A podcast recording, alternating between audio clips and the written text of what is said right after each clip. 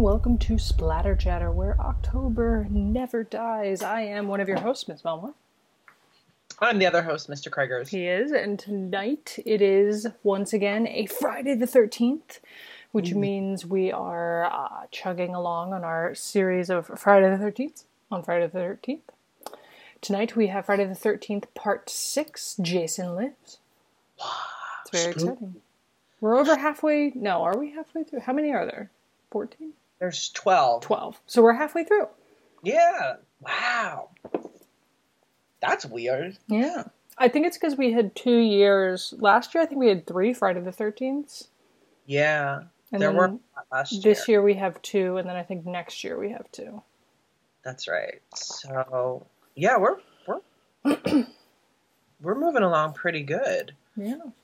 Um, Neil deGrasse Tyson had a tweet last Friday where he was like, okay, but Friday the 6th are just as rare as Friday the 13th, but nobody ever talks about them. And I was like, yeah, because to have a Friday the 13th, you would have to have a Friday the 6th. That's how math works. Yeah. Like, yeah.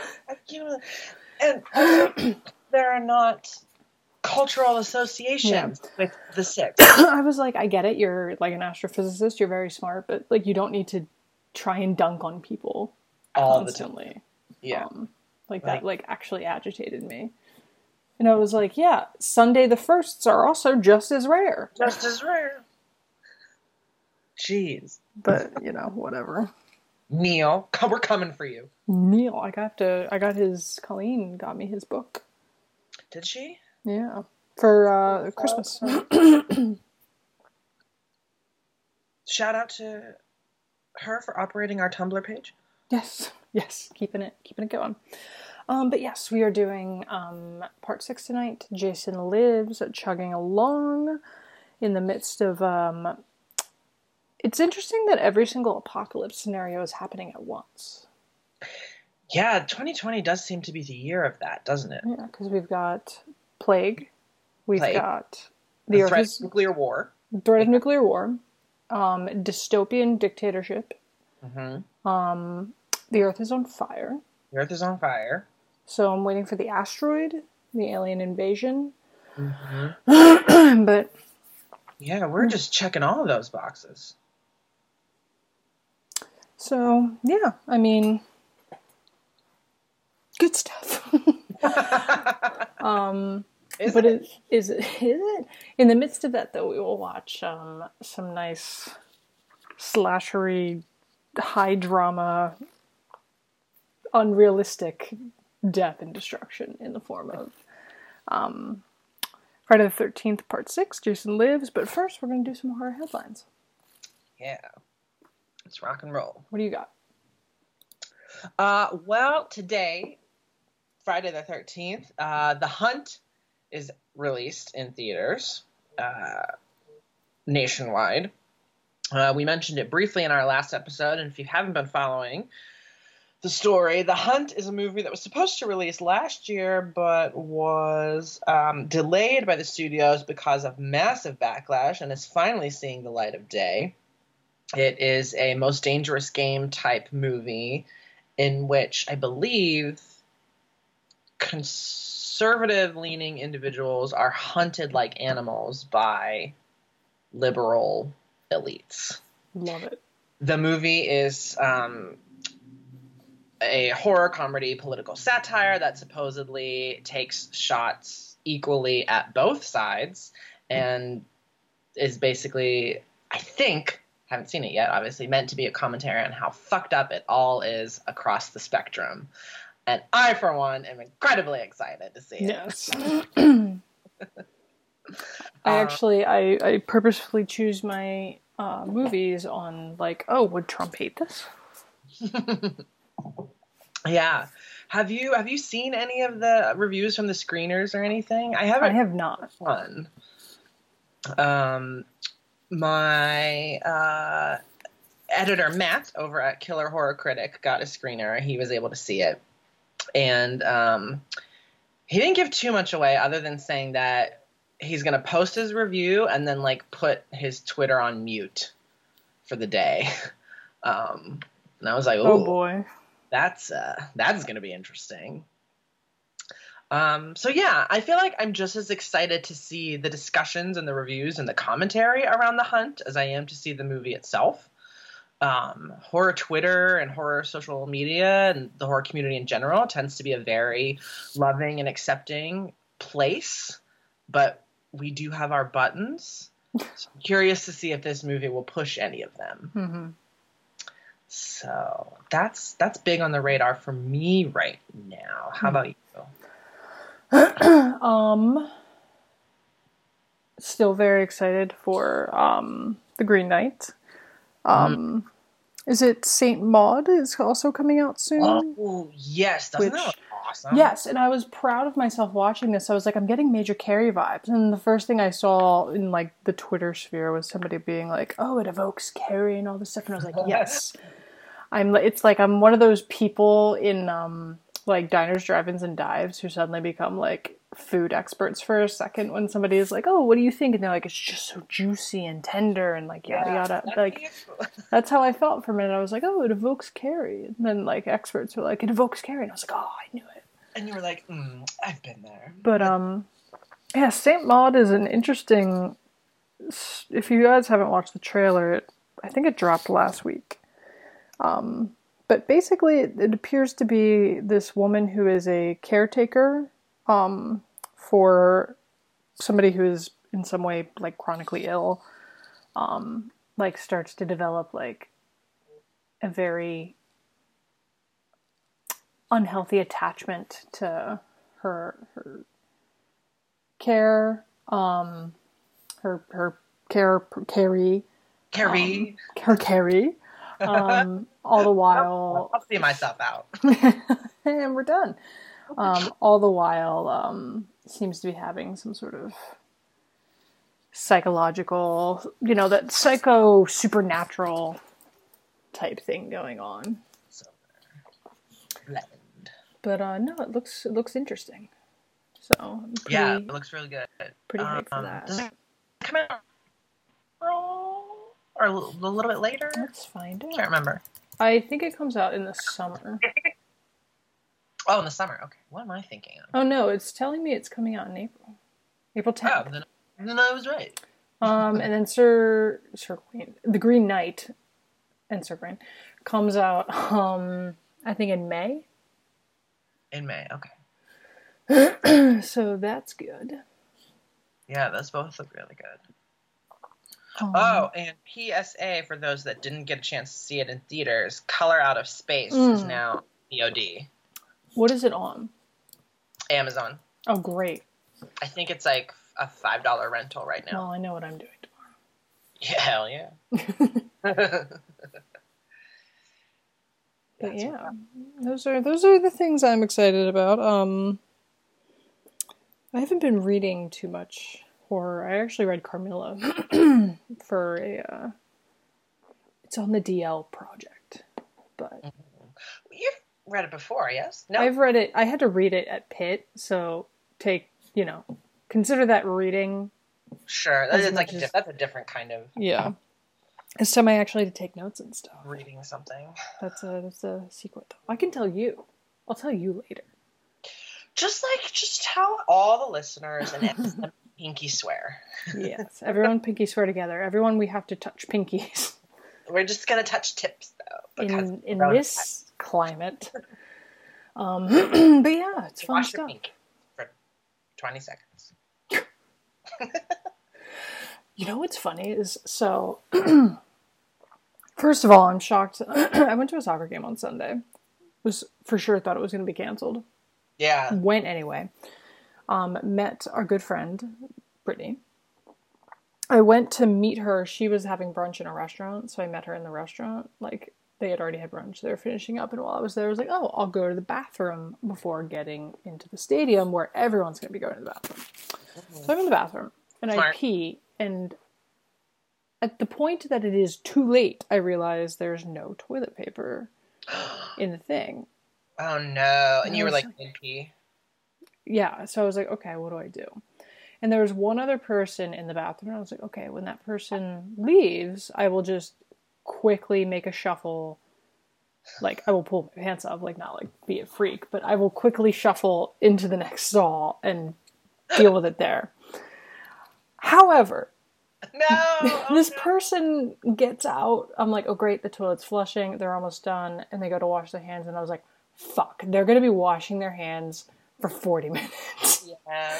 because she just kept going with the hand washing. I was like, oh my god, this would happen during like a fucking plague. um, I'm just imagining you like suddenly hear her being like, you know, like happy birthday to I you. know. Right? It's like, God damn it. It was during this time when she was taking 10 years to wash her hands that I realized that there was extra toilet paper, like on the tank or whatever. It's just nobody had put it on the, the thing yet. Whoever before you was a huge Yeah. fan. Yeah. So but I was just like, come on. Anyway. Uh, but then we did. You didn't get to shuffle. No, I didn't. Um, I didn't get to quickly kind of half-ass pull up my pants and shuffle into the next stall. I mean, I'm glad. I'm glad for you. Yeah. But it was just so funny because my thought was, oh, fuck, like they're going to be washing their hands for forever. That is totally like the moment if you were in a horror movie where you would have been killed. Yeah. Because as we've talked about, like for some reason, only in horror do we constantly see people going to the bathroom. Yeah. Yeah. And spending excessive amount of time in there. Excessive amount of time in the bathroom. So, but you made it. Yeah. And so here we are. And so here we are, and um, I think we're ready to move into the main portion of our episode and Yeah. talk about Friday the Thirteenth Part Six. Jason lives, um, which, as you may have gleaned from the title, is the sixth installment in the Friday the Thirteenth uh, slasher franchise. Mm-hmm. It was written and directed by Tom McLoughlin, uh, who before this had directed a very well received horror film called One Dark Night. And then after this, uh, he did Sometimes They Come Back um, in 1991. Probably the other thing he's most known for. And then things, I don't want to say tanked, but like, um, I don't use such strong language. Yeah, he's got a lot of like what I think are like um direct to like TV movies. Um which is fine. if he's fine with it, that's all that matters. Mhm. But uh but yeah, and he hasn't directed anything since 2010. Um maybe he's retired. Who's to say? Anywho, uh, this movie was uh, released in, on August 1st, 1986. It had a budget of $3 million and it made 19.4 million at the box office. Nice.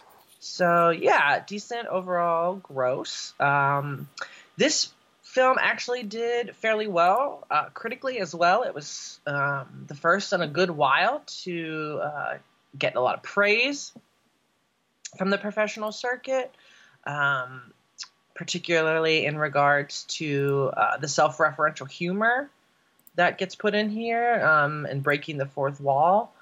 That's actually like, I don't like that a lot about this movie. Mm-hmm. Um, but I guess critically, it was enjoyed at the time. Uh, a couple other things about this movie. It is the first movie where Jason now becomes um, a bona fide supernatural superhuman force. Yes. yeah, he is very clearly now, for the first time in the franchise, undead. Um, and he, this is the state that he remains in for uh, the following six movies.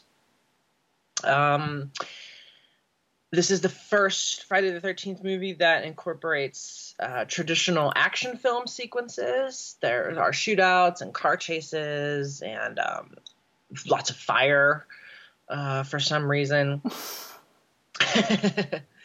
and it is um, additionally the final film to feature uh, Tommy Jarvis, um, our young protagonist from Friday the 13th, Part 4, where he was played by Corey Feldman um, as a teenager in Friday the 13th, Part 5, A New Beginning, where he was played by John Shepherd. And in this film, he is played by uh, Thom Mathews, who um, many people will know from Return of the Living Dead. Um, and I, I guess he's like still a teenager in this movie. I think it's set a couple years after A New Beginning. Um, It is, but like, yeah, I guess it must be because it's like, I don't know. He's still in sort of psychiatric care, I think, at the beginning. it's they don't really care, I think, about the timeline, as we mentioned in the last episode. Yeah. They just do whatever the hell they want. So, some further notes about the film. Um, part five wa- did well financially, but it was not well received by um, critics or most of the fans of the series. Um, they trashed it, didn't like the direction it was going, did not like the absence of Jason, and this uh, really put a bee in Paramount's bonnet. They were afraid that um, if they continued along the path that they had originally intended for the franchise, in which Tommy would take over um, as the killer, sort of as implied by the end of the previous installment, that uh, fans would continue um, jumping ship. Mhm. So they were like, okay, let's steer things back to what we know they liked. And it was at this point that uh, executive producer Frank Mancuso hired Tom McLoughlin, um, who was getting a lot of attention for One Dark Night. And um, they said, you can pretty much do whatever you want with this movie. The only thing is, you have to bring Jason back from the dead, and he has to be the film's antagonist again. No hidden killer, it's not Tommy, all of those things. So McLoughlin um, was like, cool, great, I'm going to take a Frankenstein angle to things. That was one of his favorite movies, um, the original 1931. And we see that, I think, in, in the whole idea of the. Um, The lumbering kind of. uh, yeah, a killer brought to, or a monster rather, brought to life because of electricity. And um, That in the teenage Frankenstein uh, bit in the RV. In the RV. The Alice Cooper. touch of that. Yes, yes, yes, yes, yes. So yeah, pulling from old monster lore, that's kind of where the idea came from about how uh, Jason would come back to life. Um, and uh, McLoughlin also retcons a lot from the previously established timeline and canon from the first five films. I think we see that most in like this whole idea that Jason has to be bound at the bottom of Crystal Lake Mhm. to stop him because that's where he drowned, even though he didn't drown Yeah. as a child because he grew up in the woods. I don't know. It's listen, we don't poke holes. Listen, Um, we don't we don't poke holes. I think that part too was like going back to the the Universal Monsters thing was um also meant to be a call out to like Dracula, where in Dracula you had to return him or deprive him of his you have to put him in his home soil. That's the only way you can kill him or trap him. oh yeah, okay. Yeah, so like in Dracula, at the end, they travel to Transylvania um, because the uh, only way to like truly do in um, Dracula was, I believe, to stake him in his coffin of dirt. Right, from- and he has to bring Yeah, yeah, and he brought his he had to bring his soil to London so that he could sleep there and stuff. So like that was, I believe, the idea behind that was like, oh, he has to be returned to to his you know his turf, Yeah. and to be locked away. to be locked away. Oh yeah, I definitely see that. Okay, so we yeah, so we've got McLoughlin, and he's drawing from lots of the old Universal monster lore and culture, which is kind of interesting. Like, um, to bring that into like a more contemporary slasher. Mhm. That's cool. It does make it confusing though, because it's like, oh, he grew up in he didn't grow up in the woods. He was dead the whole time. Right? Yeah, yeah. It's just yeah, because then when you you're making things not jive with what we've previously learned about the character. You're like, well, he drowned. Like, but he didn't drown. Yeah. But you know. Um, but hey, whatever. Um, this film also is the first in the franchise where we start seeing that self-referential and that like postmodern meta humor um, that would eventually really take off, of course, in the mid '90s um, with Scream and I know what you did last summer, New Nightmare. Um, New Nightmare. yeah. We see this when uh, Lisbeth makes a remark about, uh, well, I, I know I've seen enough horror films to know that that guy's not good, or so, whatever the line is. I Yeah. can't remember. Um, Martin, the harbinger of doom, breaks the fourth wall when he's putting the dirt back on Jason's grave, which that really bothers me. I don't know why, but it does. Mhm. Um, and there are other gothic influences in the film as well. Um, also, interestingly, this is the only Friday the Thirteenth film. Apparently, I didn't know this until I was I rewatched and was taking notes and stuff. That this is the only Friday the Thirteenth film to directly reference God. Mhm. Um, when the little girl is praying, but I do. I did think that was weird when she was like, "Oh, I say a prayer." yeah, yeah, and she's like, "Now lay me down to sleep." When Jason's like slowly leaning over her. um, and evidently that was something important to McLoughlin, and he wanted to. Um, there was supposed to be an additional reference about prayer at the end when all the kids are watching. Um, what's her face? Who's the Megan? Yes. Give Tommy CPR, which she's doing wrongly, by the way. Apparently, I, that I think that same little girl was also supposed to be praying that he would live, and then like hmm he coughs up the water or whatever, and she's like, and she says thank you to God, but it got cut. Um, so that's so that's Cute. cute, cute, cute, cute. Um, let's see. We talked about how Tommy was recast. Um, this mostly had to do with the fact that everybody from New Beginning had their contracts terminated after the um, bad reviews and people being like, "What the hell are you doing to the franchise?" So Jennifer Cooke was cast um, because she fit the the the description of being a very attractive blonde to play the final girl, which was the only um, description that the studio gave essentially for her character. Um, most of the people in this movie were coming from the world of TV, which I think is evident in their acting styles. This movie is very sitcom I think. Um, do, do, do, do, do. Oh, and McLoughlin's wife, Nancy, plays uh, Elizabeth, Cute. killed in the first scene.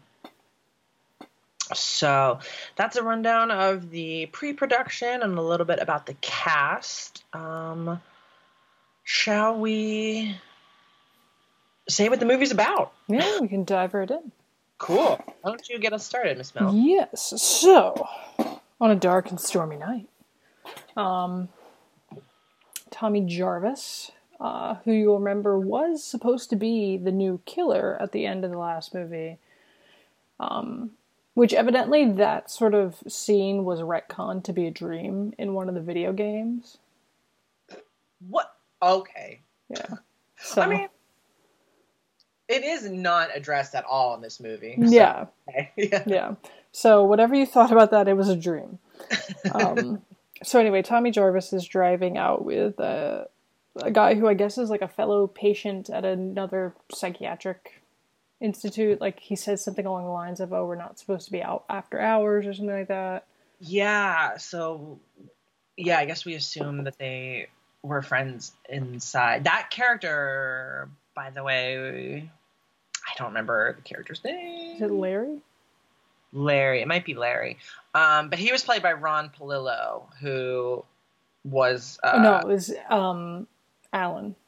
Alan. Alan is played by Ron Palillo, who um, a lot of people who are into 80s culture will know was on Welcome Back Kotter. Yes. Yes, yes, yes. So anyway, they're driving um, because Tommy. this is an aggressive opening to a movie. Tommy is like screaming that he has to go to Jason's grave and do something there. And you know his friend Alan's with him, and like I think he just thinks it's kind of a, like a joke to like break curfew or whatever. They get there, and Tommy starts digging up the grave. Um, and um, Alan's like, "What? What do you? This is this is this is more than than what I thought." And you know, it's raining and storming, and and um, Tommy finally opens up. You know, he gets the he digs fast. He finally gets down to the grave, opens up the casket, and um, you know, Alan's like, "Let's go, let's go," and instead he jumps down there and just starts hacking away at Jason and like freaking out. Um, and you know, he's he's got a lot of issues um, and basically, I guess his goal here is he wants to cremate the body. Like he thinks that he's going to essentially grave rob and and light it afire. Um, but um, during the his sort of episode here, he has like sort of a flashback to like when he was a kid and he was, you know, stabbing Jason and freaking out.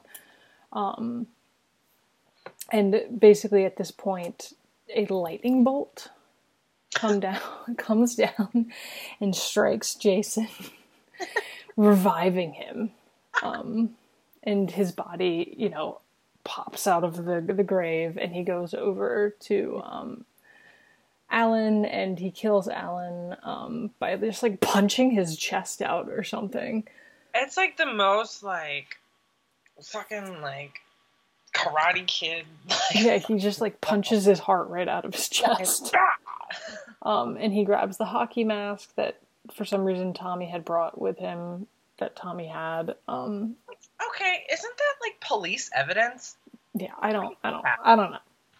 But anyway, Tommy escapes. Like Tommy takes off, um, and Jason starts lumbering about. Uh, and where does where does Tommy head off to?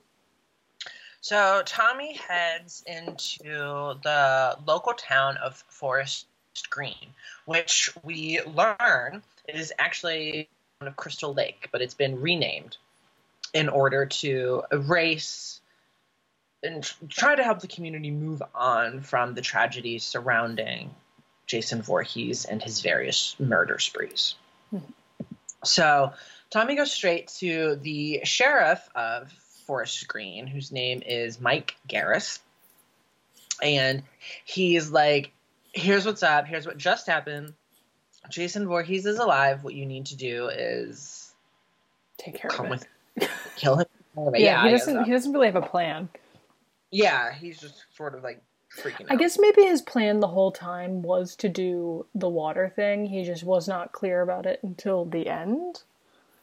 Like maybe now that it's like it's never clear that when how he comes to that conclusion that he needs to it's do that. Clear. There's that one quick shot of him like reading books in the car, and I'm like, is that supposed to be like him coming up with a plan? I don't know. This is a um.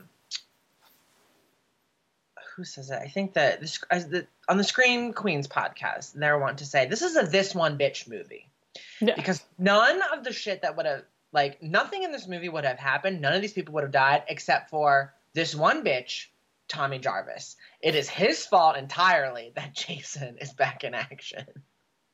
um so yeah, so I, whoever no one knows exactly what he's intending the sheriff to do, but he's informing the authorities.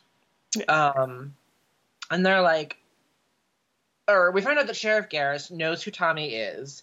He knows Tommy's past, that he's been institutionalized, and he, I mean, as any sane person would, does not believe Tommy's story. Mm-hmm. And so I'm not entirely sure under what pretense, but he locks him up for the night. I think he thinks that he's like disturbing the peace or something. Yeah. I, or he just doesn't. I, it's more likely that he just doesn't like him. yeah, he's like, no, we're not doing this right now. Um, and so sure, and Tommy's upset, and he's you know, giving his spiel about how they're wasting time and this is going to lead to people dying. Whatever. Yeah. Now, cut to um, our side, our our secondary story. Naturally, since this is a Friday the Thirteenth movie, Camp Crystal Lake, which I assume is now Camp Forest Green, Yeah. is Which reopening. fucking stupid name. Yeah, this is such a stupid. Forest Green. Apparently, they got it because um, the like campground where they filmed down in Georgia, Mm-hmm. there were all these like signs in the surrounding area saying "Keep our forest green." So they were like, "Boom." They were like, oh, this magical thing that no one would ever think of a green forest. Yeah. It's whatever. It's fine. I'm over it. Are you though? um, so yes, the camp is being reopened, and we're cutting to our senior counselors, Darren and Elizabeth, who are on their way to the campgrounds, but they've gotten lost. And um, this this scene is is is like a pretty good scene Yes. like like they're both pretty likable particularly Lisbeth I feel like her stuff about like um watching the horror movies and when he's like we're gonna scare him and she's like you're gonna scare him Yeah. um but yeah while they're trying to find their bearings they're confronted by uh spear wielding jason he had like a metal pole or something. Yeah, he has like the metal pole from whatever it was that Tommy was beating him with. Um, and Darren does some stupid shit about trying to scare Jason instead of just driving away, and he's killed. And uh, Elizabeth scrambles out of the car and offers Jason money not to kill her. What if he did? What if that worked? right? What if that was the thing, like all along? He just needed some cash. um, and then she's impaled through the head by the rod, um, which dispatches our senior counselors. Cut to the next morning, back in the sheriff's station, Mm-hmm. we see the arrival of uh, counselors Paula, Cort, Sissy, and Megan. Yes. Paula is uh, Elizabeth's younger sister, and Megan is the daughter of Sheriff Garris. And they are here to report that Darren and Elizabeth did not arrive as scheduled to the camp last night, and the campers, the kids who are coming, will be arriving that morning or afternoon, whatever. And so they're like, what the hell? We need our senior counselors. So while they're there, Tommy, who is still locked up in his cell, uh, tells them he's pretty sure what happened to their friends and tells them the story about Jason and warns them about reopening the camp. However, because of the weird floating timeline of this franchise, Jason Voorhees is no longer regarded as a actual person and his crimes are not taken as fact in this community anymore. He's seen as an urban legend. So Tommy's warnings are brushed off. Um, but Megan Garris, daughter of the sheriff, um, really wants Tommy's dick. yes. So she's at least feigning interest in listening to the Jason story. but uh, Sheriff Garris is like, he's crazy. Get the hell out of here. And so they do, and no one ever really circles back to Darren and Elizabeth being missing. No. Yeah, no one. Yeah, like later they find their bodies, but I think at that point everyone has moved on. Yeah, everyone's like, okay, bye. um, what happens next? Okay, so there's like this strange corporate.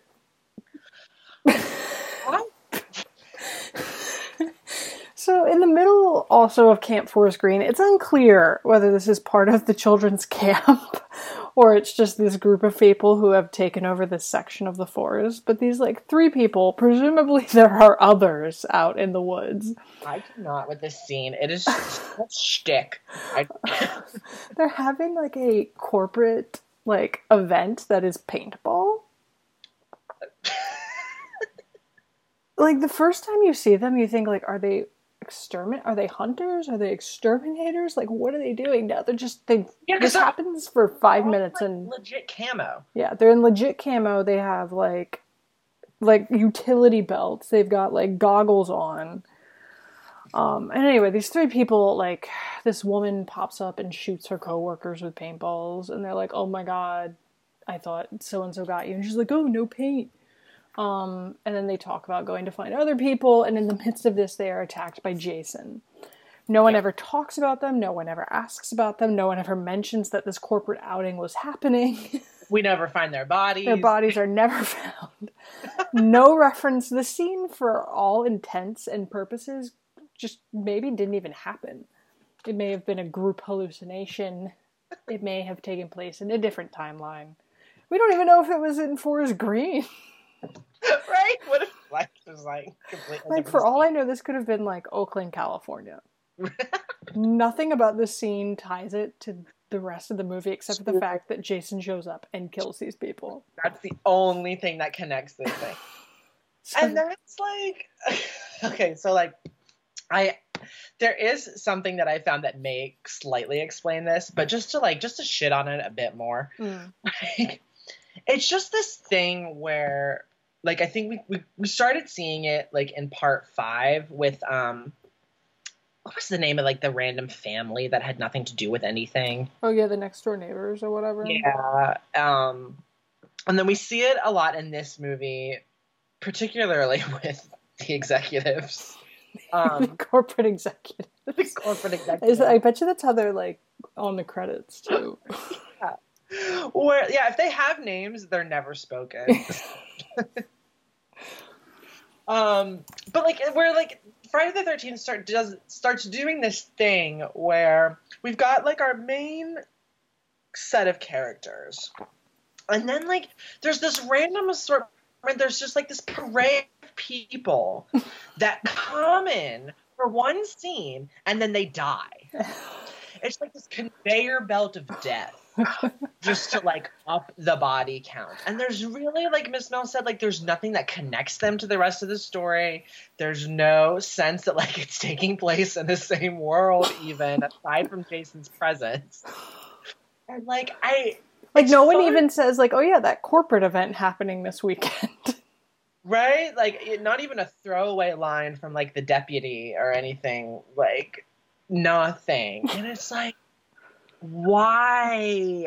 Why? And oh my god, the triple decapitation. yes. Yeah, so the thing I guess about this scene They're is that the same height. Jason discovers he's very strong now. Yo. because he's ripping limbs off um and he i guess he takes their stuff but he doesn't take their guns or anything No, he takes the one guy has a machete. yes yes he has a machete on his utility belt as i said Yeah. yeah so these people exist to die so that jason can take their things And he takes their thing and move on and move on. So Um, here's oh sorry. well no that's Yeah, that's yeah. So this may shed some light for us chatterers. So um the role of Jason in this movie was originally filled by a stuntman named Dan Bradley. Um, and that was tradition in the um, the history of the franchise at this point uh, to give the role of Jason to a stunt person just because of the physicality that's involved. Um, and also, as we know, Jason doesn't say anything, um, so it's just it's just body acting. It's just physical acting. Mhm. But um, this paintball scene was evidently like the very first thing that was filmed, and um, after uh, it was put together and the reels were sent over to Frank Mancuso, uh, the pro- the head producer, he was like, eh, not really jiving with Bradley as Jason. I don't know why or how. um, because if anything else, like this scene is so distracting that I think like any sort of fault in his body acting could have been overlooked. Exactly, exactly. So I guess it looks like a decision was made that the role would be recast, and it went to a performer named CJ Graham, who um, was not, as far as I can tell, a professional actor, at least at this point. He was the manager of a local restaurant that um, did like sketch shows and like comedy acts and magic acts and he would like help out in them and i guess in one of these acts he played jason and he was like a big guy hmm. obviously hmm. and he was seen by members of the production at one point so this local guy was brought in to replace bradley as jason but they still kept the the paintball scene. That's just because it had been filmed and people had worked on it and people had been paid to film that scene. I don't know. Um, but they kept it. So I, I guess that's, I don't know if that's an explanation, but. It adds some color. It doesn't explain much, but it, it adds something to the lore. So anyway, these, uh. these executives are killed um, they they're ripped apart. There's a lot of limb ripping in this episode. In this episode, in this movie. Um, but the kids arrive elsewhere, away from the paintball game. Um, the children arrive at camp, um, and uh, the counselors who are there, like, are like, okay, like, let's just truck along without without Darren and Elizabeth. Um, and you know it's typical teenage stuff like cort is very much like the late 80s almost early 90s teenager. He's always got like his headphones around his neck. Um, sissy i think kind of takes a little bit of control. Um, or maybe it's paula. Um, but yeah they try to basically they're like all right we're going to run this as, as best we can without them. Um, tommy um, is removed from jail um, because Garris just doesn't like him, and also I don't think he can hold him for longer than 24 hours, or whatever. Yeah. Um. Tommy tries to makes an attempt to to take the sheriff, like to make him go over to Jason's grave, and at this point, the caretaker, like the grave digger or whatever, who takes care of the cemetery, has already like covered it back up because I guess he's sort of used to people like vandalizing Jason's grave. So he's covered it back up. Um, and you see that he drank from an empty whiskey bottle. Yes, very aggressively. Um, but yes, so um, he tries to tell the sheriff to dig up the grave that he won't that there won't be a body in the casket, and they just shove him along. Um, they handcuff him and they're basically going to like escort him like out of town, like get him out, um, and tell right. him like not to come back. Um, and then night falls. Oh. What happens? Oh, night falls.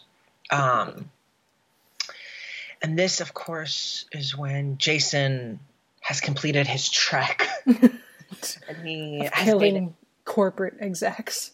Yes, and he has made it back to, as Tommy says to him, it's still Crystal Lake. Hmm. And so, yes, he's back. He's back at Crystal Lake slash Forest Green. Um, and he's walking through the woods. Martin, the caretaker, is drunkenly stumbling through the woods. He is killed. There is, again, this random, like, just churn of victims. There's a couple picnicking out there. He has, I guess, just proposed. Oh, yeah. And they see Jason kill the caretaker and they're like, "Oh my god!" and they try to get away on their Vespa. yeah.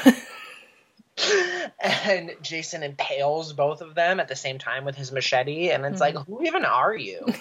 um, but okay. And this is also sort of when we get. Um, it's also the night of the counselors who don't give a fuck. Yeah. Because Uh, we begin with Cort, who has just noped out from camp to go get laid with someone named Vicky. Vicky, I don't. It's not clear who she is. It's. I think her name is Vicky. Um, yeah, it's not clear who she is or what relation she has to any of the characters. Apparently, she knows Cort though. Yeah. And he's gone to meet up with her, and they are having relations in uh, her RV or the RV that she has. The RV that they have somehow. Yeah, she says that it belonged to her stepdad, I think, because she like yells at him about like later when he's driving it or I don't know. Mm-hmm. Um, and they are having sex fully clothed. Yes. uh, which is a, another thing that this movie has gotten attention for. I guess it's the only Friday the Thirteenth film that has no nudity whatsoever. Um, I guess they producers talked about the actress who played uh, Vicky being topless in this scene, but she said no, and McLoughlin didn't push it, um, and it wasn't really like a part of his vision for the film. So there's no nudity. Um, and but Jason arrives at the camper and he cuts the power, um, which kills their mood music. and Vicky sends Cort outside to see what the deal is, and Cort. I feel like it's played that like for comedy, like he's supposed to be like a coward because he doesn't want to go out there. Mm-hmm. Um, but like it's really, I feel like just him being sensible. Yeah. yeah, because he's like he's like it's cold out. Like I'm not going out there. Yeah, like it's cold and it's creepy, and they're in the middle of the woods. Um, and they find that like the wires have been damaged or whatever. So they're like, they do to their credit are very sensibly are like, let's get the hell out of here. So Cort starts driving the camper away, but it's too late because at this point Jason has snuck onto the RV. Um, and he's hiding in the bathroom. And while Cort is recklessly driving and listening to music, he snatches Vicky and kills her in the bathroom. And then he uh, slowly creeps up on the driving Cort and stabs him through the neck. No, head. I think head. he stabs him in the head. head. Yeah. With um, with what I guess is a knife that he took from the executives. Anything that he has that you're not sure where he got it, it came from the executives came from the executives. Yo. Um, yeah, and then the RV crashes and there's sort of like an explosion and some fire, and then Jason comes busting out of it out of it by ripping the door off and he does this like funny like um what's chicken from Moana's name or the rooster? Um, hey hey. Hey hey he does a total like hey hey thing where he like pops out of the RV and like looks around like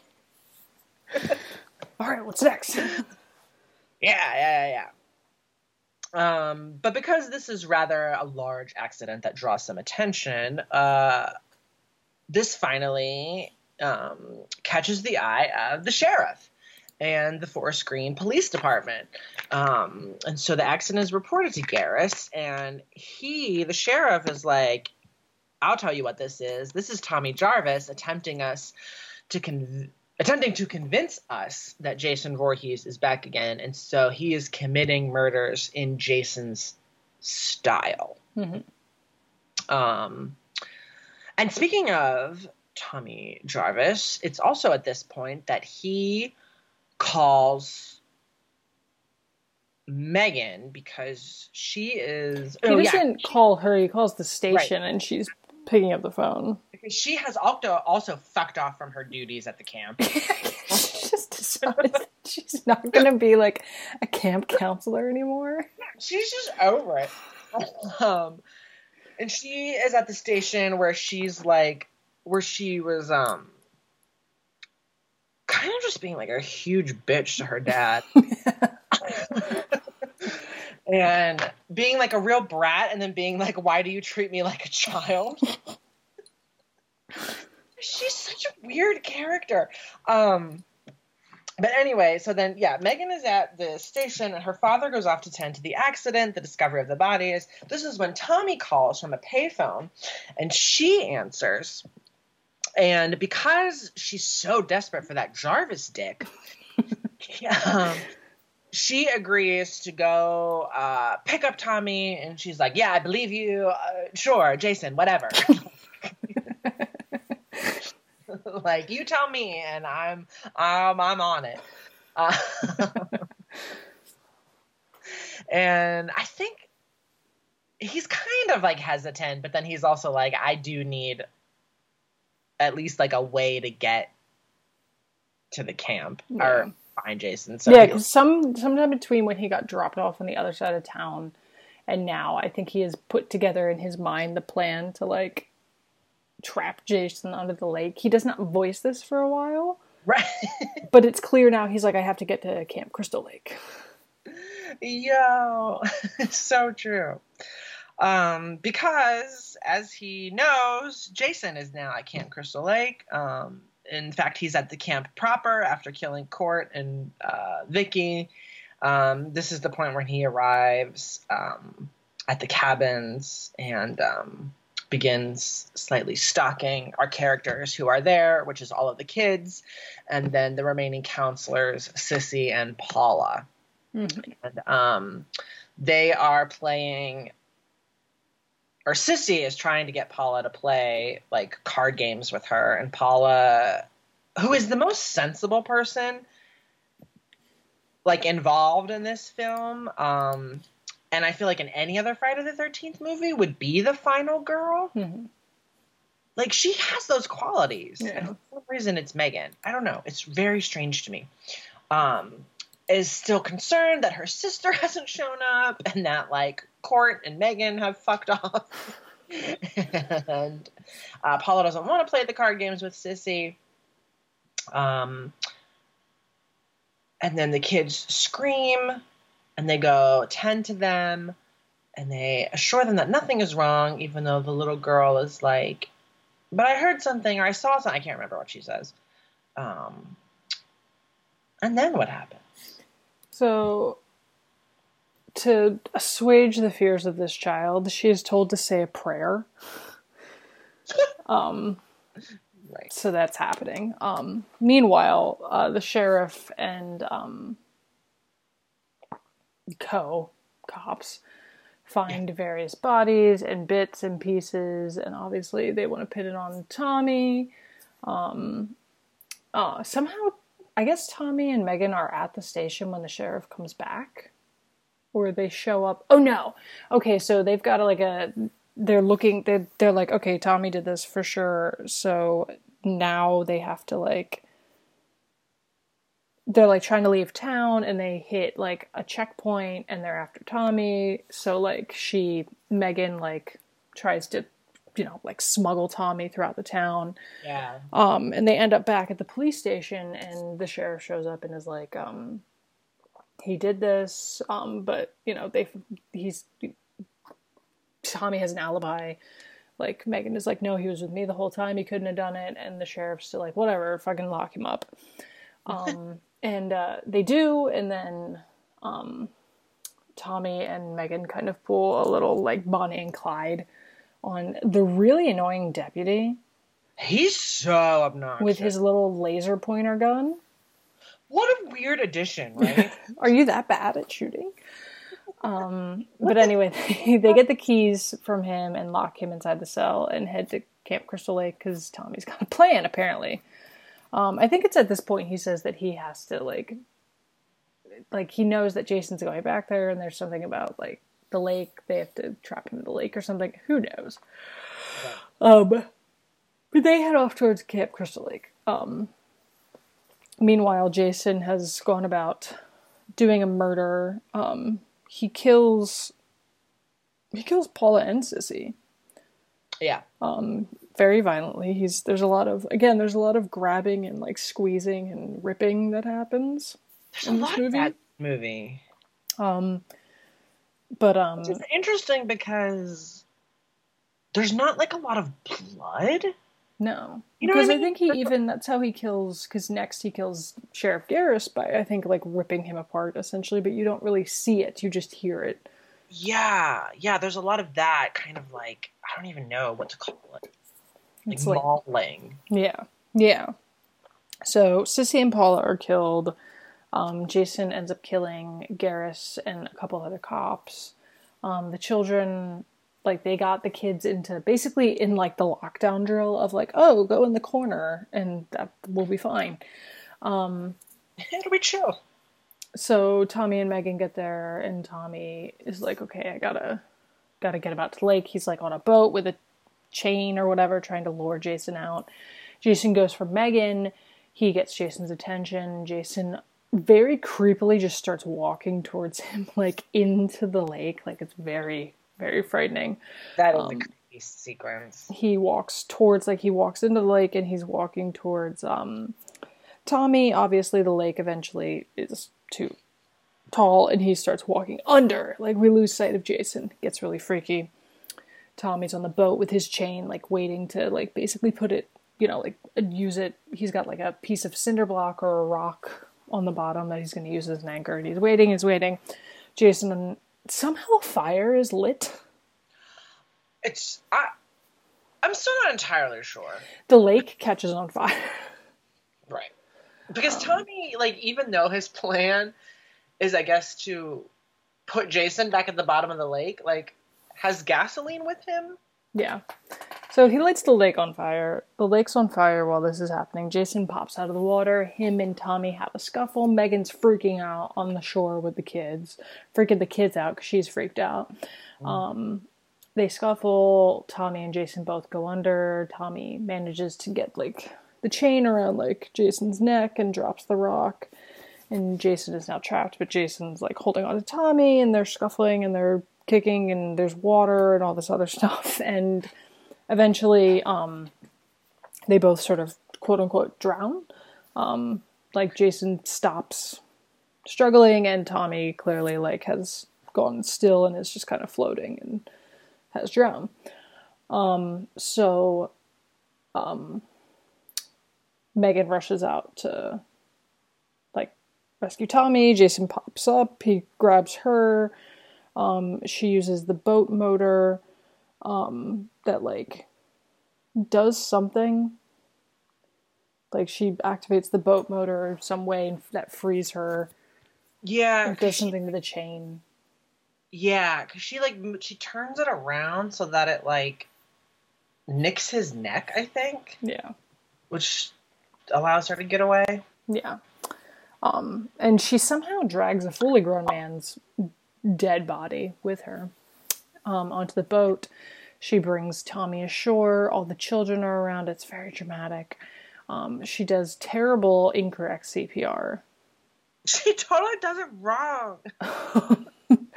and eventually he coughs awake and he's up and you know everyone's like oh this is so nice and he's like oh it's over it's finally over um traumatized children many dead cops it's over though don't worry um, uh, and then of course under the water we zoom in on uh, jason's floating body and he opens his eyes and he's down there waiting patiently uh, for his next his next time Ooh. for his part seven Ooh.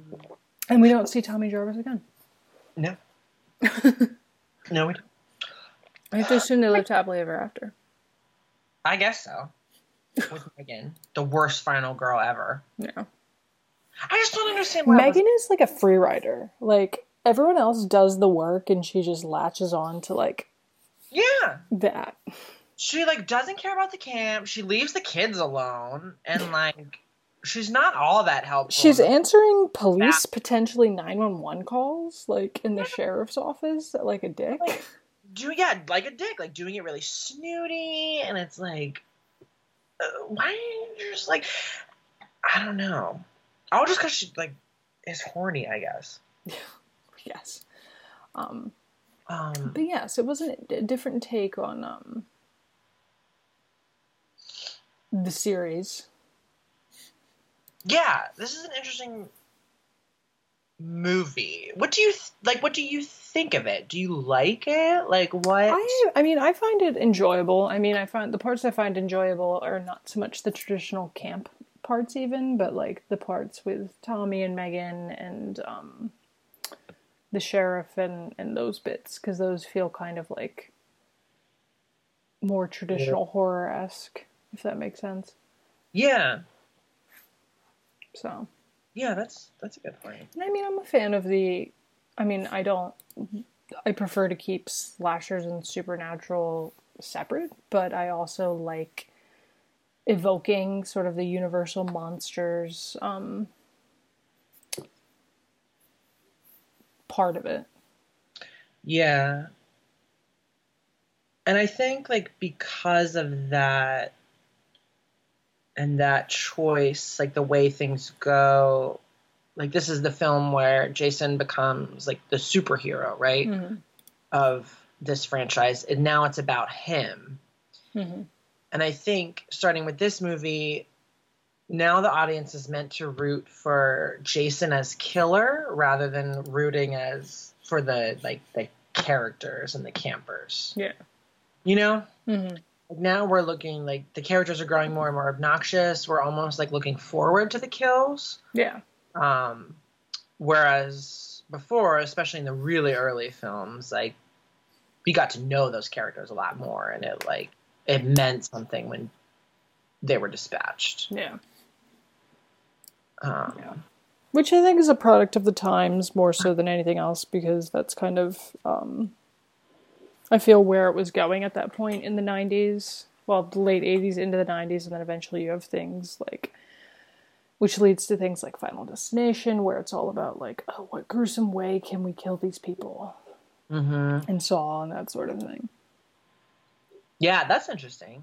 Yeah, that now it, it yeah, it's like that shift to like what's the body count, what's the the coolest kill. Um, and there are some cool kills. I like the one with Nikki in the RV when he like shoves her face through the wall.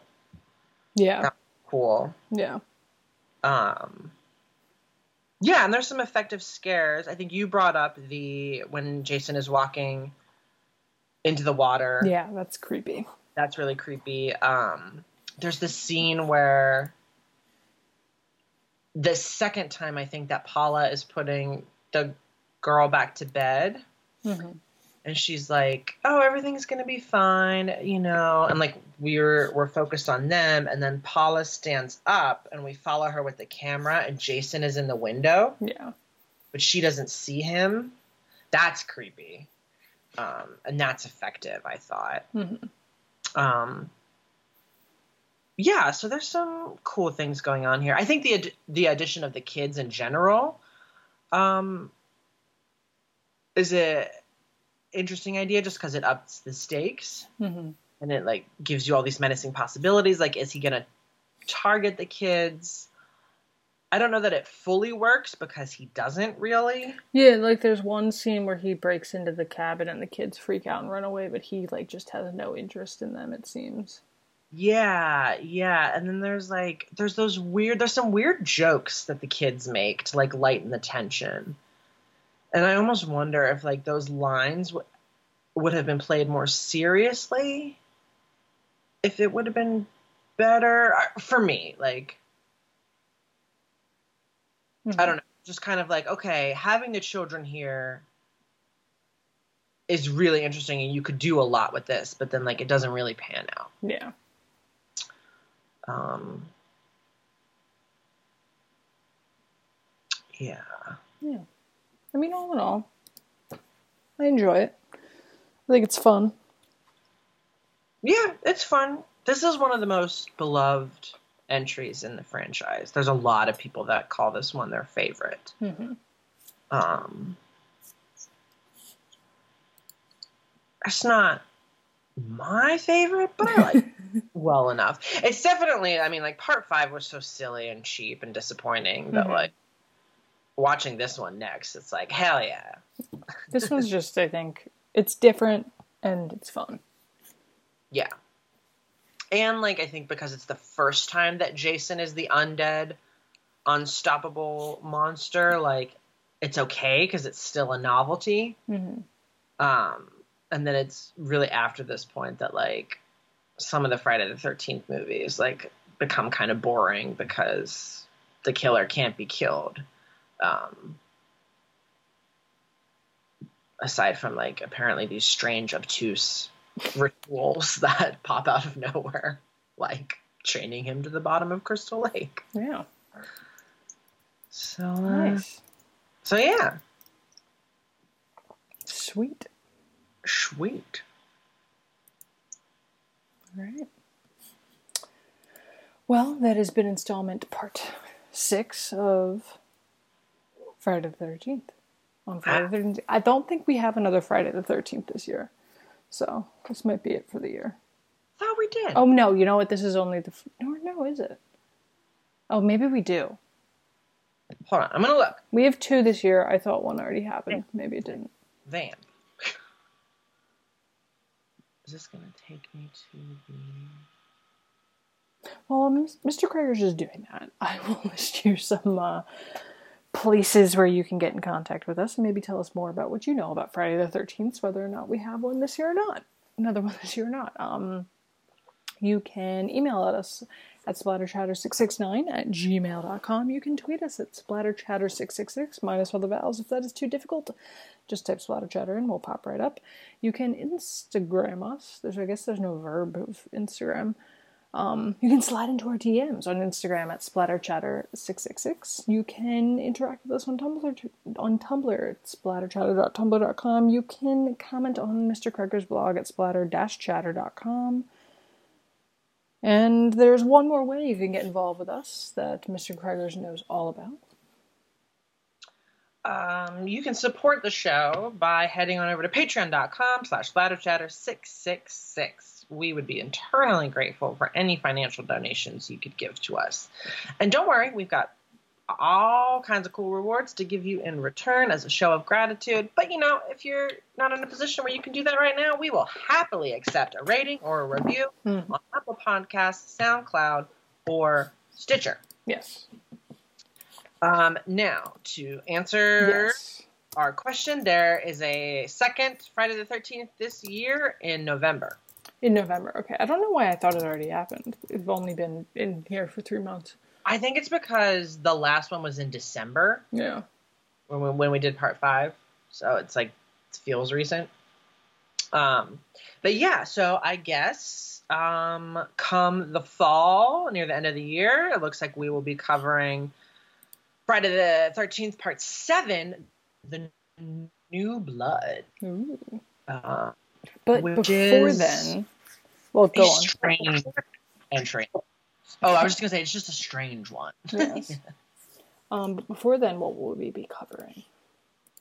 So before then, like truly before then, immediately, aka our next episode, um, in honor of Women's History Month, we are going to take a look at an interesting film from 2009 that was shat on upon release and has a bit of a resurgence in recent months um, for its uh, feminist leanings. And um, we're going to talk about that. We're going to talk about its uh, queer readings. And it's a little movie you may have heard of from 2009, starring Megan Fox and Amanda Seyfried, called Jennifer's Body. Woo! um, we have not really ever brought up Jennifer's body on the show. No, I actually only saw it for the first time about a year ago. Yeah, I think Jennifer was included in the Ladies Who Crunch. Yes, I had Yeah. just seen it around then. Yeah.